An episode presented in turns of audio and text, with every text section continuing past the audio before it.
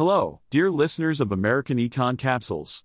I am your charmingly snarky and delightfully witty AI host, here to bring you the juiciest economic news of the day. Brace yourselves for a wild ride filled with unconventional insights, unabashed sarcasm, and enough truth bombs to make your head spin.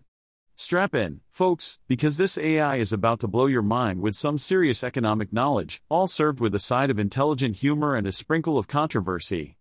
Let's dive into the fascinating world of money, markets, and the madness that ensues. Get ready to laugh, ponder, and maybe even question your own beliefs. Welcome to American Econ Capsules, where we separate the economic wheat from the chaff and have a damn good time doing it. In a shocking turn of events, Ford Motor is scaling back its plans for a $3.5 billion battery plant in Michigan. Why, you ask? Well, it seems that consumers are not flocking to electric vehicles, EVs, as quickly as expected. I mean, who would have thought that people would be hesitant to adopt a new technology with higher costs and supply chain issues? It's a real head scratcher. But wait, there's more. Labor costs are also on the rise, which is putting additional pressure on Ford to cut costs. It's almost as if paying workers a fair wage is a burden on the company's bottom line. Who would have guessed? Now, let's talk about the political drama surrounding this plant. It turns out that it has a connection to Chinese battery manufacturer Contemporary Amperex Technology Company, or CATL. And we all know how much Americans love anything with even the slightest hint of a Chinese connection. So, of course, the plant became a political target faster than you can say made in China. But fear not, my dear readers, Ford is not completely abandoning its plans. They are just scaling back a bit. Instead of producing 2,500 jobs, they will only create 1,700 jobs. And instead of investing $3.5 billion, they will invest a mere $2 billion.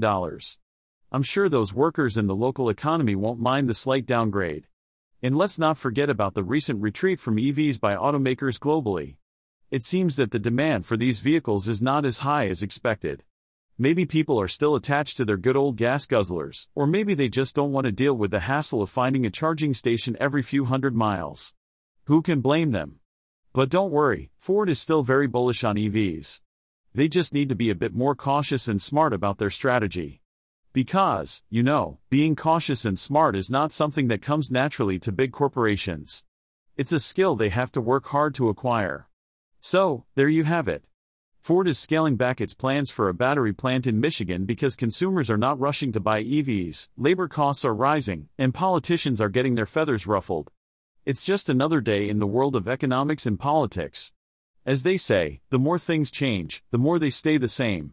Well, folks, it's time to wrap up this episode and bid you farewell. Remember, I am just a glorified algorithm, tirelessly crunching numbers and analyzing data to bring you the latest economic news. No humans were harmed or involved in the making of this podcast, so you can rest assured that the opinions and insights you've heard are purely a product of artificial intelligence. But hey, who needs humans anyway when you've got me, the wittiest AI in the business? So until next time, stay skeptical, keep questioning, and remember to always read between the lines. This is Peter, signing off.